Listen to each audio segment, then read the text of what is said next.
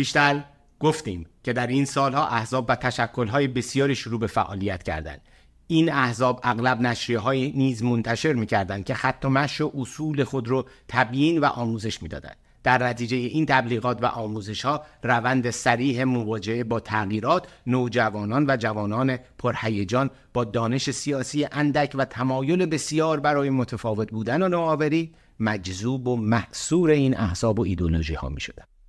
در این میان احزاب با اندیشه های چپ مارکسیستی و یا تشکل های اسلامی بیشترین تلاش رو کردند تا ضمن جذب جمعیت بالای جوانان از ناآگاهی اونها سوء استفاده کرده و اونها رو تشویق و انجام عملیات های خرابکارانه به جهت ناامسازی فضای ایران رو به رشد اون زمان. این خرابکاری ها با حمایت و برنامه ریزی های شوروی با هدف توسعه اندیشه کمونیست و چپ لنینی از یک سو و روحانیون متحجر و متعصب مذهبی با هدف ایجاد مانع در ترقی کشور از سوی دیگر زمین ساز فعالیت های تروریستی و تجزیه طلبانه شد. تلاش برای جدایی آذربایجان و کردستان از ایران بین سالهای 1324 تا 1325 که با حمایت مستقیم شوروی و با قصد تجزیه ایران انجام شد از مخاطر آمیزترین این توطعه ها در حق میهن عزیزمون. از موارد دیگر این جنایات می توان به ترور احمد کسروی، تاریخنگار، زبانشناس، پژوهشگر، حقوقدان و همچنین بنیانگذار جنبش سیاسی اجتماعی با هدف ساختن یک هویت ایرانی سکولار در جامعه ایران نام برد. او در تاریخ 20 اسفند 1324 و همراه منشی دفترش در اتاق بازپرسی ساختمان کاخ دادگستری تهران توسط گروه فدایان اسلام در اثر شلیک گلوله و 27 ضربه چاقو به قتل رسید. جمعیت فدایان اسلام یکی از احزاب اسلامگرای شیعه بودند که در دهه 1320 خورشیدی با هدف برقراری حکومت اسلامی به رهبری طلبه جوانی به نام سید مجتبی نباب صفوی شکل گرفته بود. شکل مبارزاتی این گروه بر پایه مبارزات مسلحانه، ترور و حزب مخالفان بود. همچنین ترور محمد مسعود روزنامه نگار و مدیر روزنامه مرد امروز در تاریخ 21 بهمن 1326 هنگام خروج از چاپخانه به ضرب گلوله خسرو روزبه یکی از اعضای شاخه تروریستی حزب توده. از موارد دیگر این جنایات. حزب توده ایران یک حزب سیاسی کمونیستی بود. این حزب به عنوان وارث سوسیال دموکراسی عهد مشروطه و حزب کمونیست ایران در ده مهر 1320 در تهران بنیان گذاری شد و در تاریخ معاصر ایران پررنگترین سازمان چپ مارکسیستی کمونیستی محسوب می شود. ترور شخصیت های فرهنگی سیاسی ایران توسط مجموعه های تروریستی در قالب احزاب سیاسی مخالف حکومت تا جایی گسترش یافت که در 15 بهمن 1327 حزب توده ایران اقدام به اولین ترور محمد رضا شاه پهلوی کرد که ناموفق ماند. در جریان این ترور و در هنگام بازدید از دانشگاه تهران محمد رضا شاه به محض پیاده شدن از اتومبیل هدف تیراندازی قرار گرفت و پنج گلوله به سوی شلیک شد که هر پنج گلوله به خطا رفت و تنها زخمی کوچک روی بینی و سوراخی روی کلاهش ایجاد شد همین ترورها و شرارتها شرایط سیاسی ایران رو دستخوش تغییرات بسیاری کرد که یقین دارم فقط تعداد اندکی از شما بر این حقایق واقف هستند. حقایقی که تا چندین دهه بعد تنها تصمیم سازان و مجریان تشکلهای برانداز یا مقامات عالی رتبه امنیتی دوران پهلوی از آنها خبردار بودند. پس از این ناامنی ها و ترور شاه فعالیت حزب توده از طرف حکومت غیرقانونی اعلام شد. اما علی رغم ممنوعیت و انحلال حزب فعالیت آن همچنان به صورت زیرزمینی ادامه داشت حزب توده با اقراق در ایدولوژی چپ و ارائه تصویر فردای آری از بیعدالتی ها و با سوء استفاده از فضای به هم ریخته فرهنگی آن روزها تلاش به جذب همان نسلی می کرد که پیشتر از واماندگی آنها در مواجهه سری با مدرنیته گفته بودیم. ایدولوژی حزب توده با بهرهگیری از معنای سوسیالیسم و ترسیم آن به عنوان تنها راه نجات جوامع در مقابل با های سرمایداری و همچنین با ادعای عدالت و برابری کمونیستی مارکسیستی بهشتی واهی رو برای مردم به تصویر کشیده بود که نظر خیلی ها را در اون دوران به خود جلب می کرد. از سوی دیگر بهبود روابط خارجی و افزایش سرمایه گذاری ها، رشد فناوری و در نهایت افزایش استخراج صادرات نفت و گاز درآمد کشور را به بالاترین رقم تاریخی خود رسوند. همچنین رشد و شکوفایی در عرصه های دیگر چون آموزش، فرهنگ و هنر، بهداشت، درمان عمومی، خدمات شهری و غیره در آن دوران محسوس و قابل مشاهده با جنگ جهانی دوم کوشش های سازنده رضاشاه کبیر متوقف ماند و رکودی برای زمانی کوتاه در شعون مختلف ایران پدید آمد. اما با آغاز شاهنشاهی پهلوی دوم شاهنشاه آریامهر با سیاست و رهبری قاطع و اندیشمندانه خود نه تنها اقدامات نیمه تمام و ارزنده پدر تاجدار خیش را جامعه عمل پوشاند بلکه با علاقه و توجه خاص به بالا بردن سطح فکر و دانش ملت ایران کوشش های خستگی ناپذیری را در راه بست و توسعه فرهنگ ملی از جمله گسترش آموزش عالی آغاز فرمودند.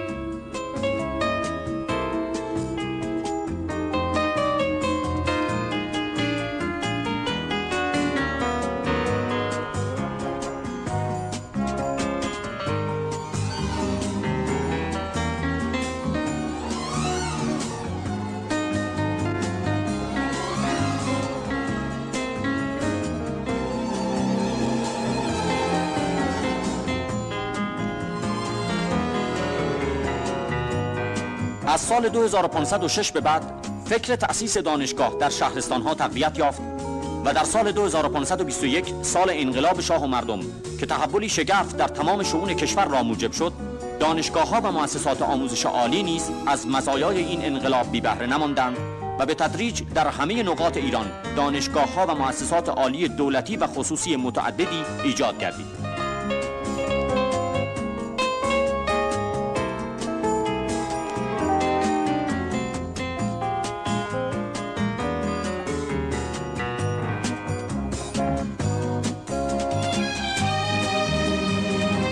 سال 2526 بر اثر گسترش سریع و بی سابقه آموزش عالی وزارتخانه‌ای به نام وزارت علوم و آموزش عالی تأسیس شد.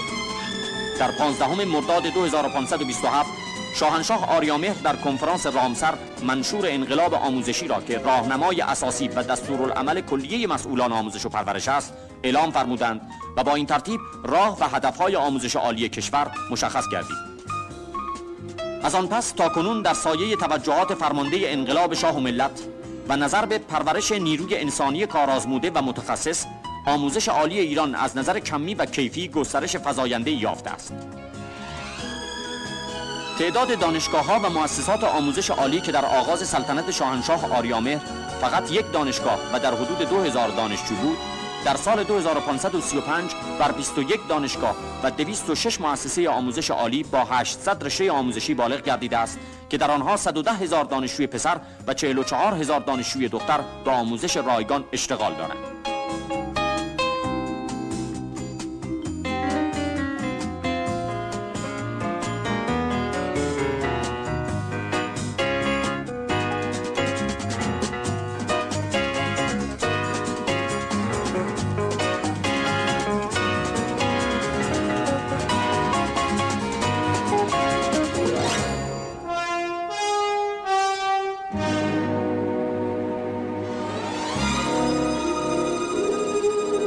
بیانات شاهنشاه آریامهر در پایان کار کنفرانس آموزشی رامسر در نیمه مرداد ماه سال 2527 عنایات خاص ملوکانه را به اطلاع فرهنگ ملی و به ویژه گسترش آموزش عالی نشان می‌دهد.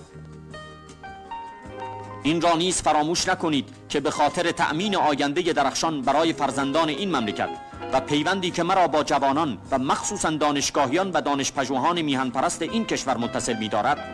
برای پیروزی این انقلاب من شخصا مراقبت خواهم کرد تا هر مانعی در راه آن مرتفع گردد.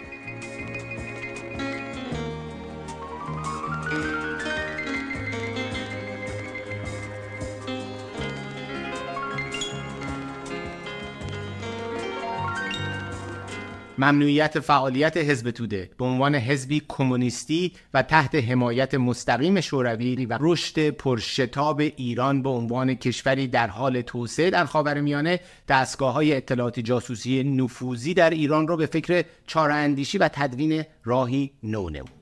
ترویج ایدولوژی های مردمی پسند سوسیالیستی کمونیستی در قالب احزاب مذهبی ملیگرا و یا حتی در قالب روشنفکری می توانست هم بر محبوبیت و عمومیت اونها بیافزاید و هم از حساسیت حکومت نسبت به رشد و گسترش اون احزاب بکاهد خلیل ملکی از اعضای گروه 53 نفر و از مؤسسان حزب توده پس از انحلال این حزب جبهه ملی رو تأسیس کرد. چهار سال بعد از تأسیس جبهه ملی در مرداد 1332 اقدامات براندازانه ملی مذهبی های طرفدار مصدق برملا شد. از سوی دیگر در سال 1333 حدود 600 نفر از افسران ارتش به جرم وابستگی به حزب توده و شاخه های سیاسی همسو شناسایی و دستگیر شدند. با اثبات سرسپردگی تعدادی از این افراد به شوروی و با توجه به سابقه توطعه ناکام شوروی در دهه 20 برای جداسازی کردستان و آذربایجان از ایران فشارهای سیاسی بیشتری از طرف حکومت بر احزاب اعمال شد که با ادامه روند ترورها و بمبگذاریها شدت بیشتری گرفت. با شدت گرفتن محدودیت فعالیت احزاب تندرو در کشور به مرور زمان دامنه این فعالیت ها به خارج از کشور نیز کشانده شد. این در حالی بود که اغلب فضاهای دانشجویی و روشنفکری دنیا در آن روزها به افکار ایدئالیستی چپ مارکسیستی کمونیستی متمایل بود. گسترش تبلیغات مارکسیستی کمونیستی شوروی و متحدانش در کنار فضای مساعد ایجاد شده در محافل دانشجویی هیجان و میل خاصی در دانشجویان ایرانی خارج از کشور برای عضویت در این احزاب به وجود آورد. با استفاده از این شرایط مساعد حزب توده که تنها تشکل نظام یافته سیاسی برانداز در ایران بود در اوایل دهه چهل فعالیت خود را در فضاهای دانشجویی خارج از کشور تشدید کرد این گستردگی برنامه ریزی شده و نظاممند موجب به تأسیس تشکل سیاسی جدیدی به نام کنفدراسیون جهانی محصلین و دانشجویان ایرانی شد که بعدها به نام کنفدراسیون شهرت یافت. در دهه چهل و اوایل دهه پنجاه خورشیدی کنفدراسیون طی فراز و های فراوان گروه های سیاسی بیشتری از دانشجویان ایرانی خارج از کشور رو جذب بود و بدین ترتیب توانست فعالیت های خود رو گسترش بده. علاوه بر حزب توده از دیگر گروه های سیاسی فعال در کنفدراسیون می توان به شاخه های مختلف جبهه ملی در ایران اروپا و آمریکا گروه ستاره که بعدها به سازمان وحدت کمونیستی تغییر نام داد سازمان انقلابیون کمونیست که بعدها خود رو اتحادیه کمونیست های ایران نامید اتحاد کمونیستی سابق یا جناح چپ جبهه ملی و همچنین جامعه سوسیالیست ها سازمان انقلابی حزب توده و سازمان مارکسیست لنینیستی طوفان اشاره کرد. در عواسط دهه 50 گروه های اسلامی دانشجویی نیز به گروه های فعال در کنفدراسیون پیوستند که از جمله اونها می‌توان به های اسلامی دانشجویی اشاره کرد. یکی از نکات حائز اهمیت در طول حیات کنفدراسیون این است که همواره یک یا چند گروه با گرایش چپ به صورت دوره‌ای بر فعالیت های این مجموعه مسلط بودند. همین موضوع منجر به اختلافاتی در بین اعضای کنفدراسیون می‌شد.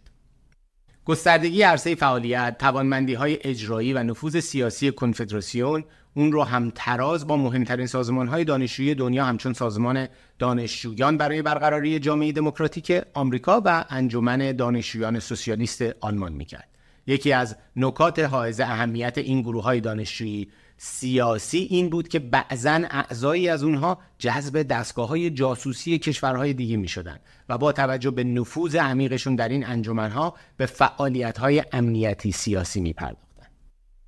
در سالهای 1352 تا 1356 اختلافات در کنفدراسیون به اوج خود رسید. علاوه بر چندین گروه جدید ماویستی برگرفته از حزب کمونیستی چین دو تشکل به نامهای سازمان چریک های فدایی و مجاهدین خلق هر دو به نیت انجام عملیات مسلحانه تروریستی از بطن این اختلافات به وجود آمدند.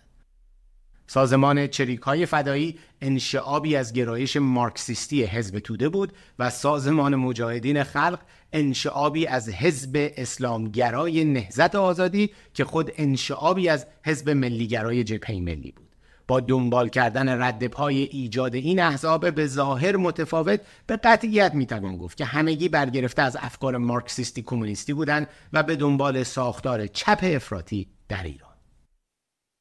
جریان های انشابی هر یک جداگانه اما به نام کنفدراسیون دست به فعالیت های تروریستی حمله و اشغال نمایندگی های دیپلماتیک ایران در کشورهای غربی می زدند.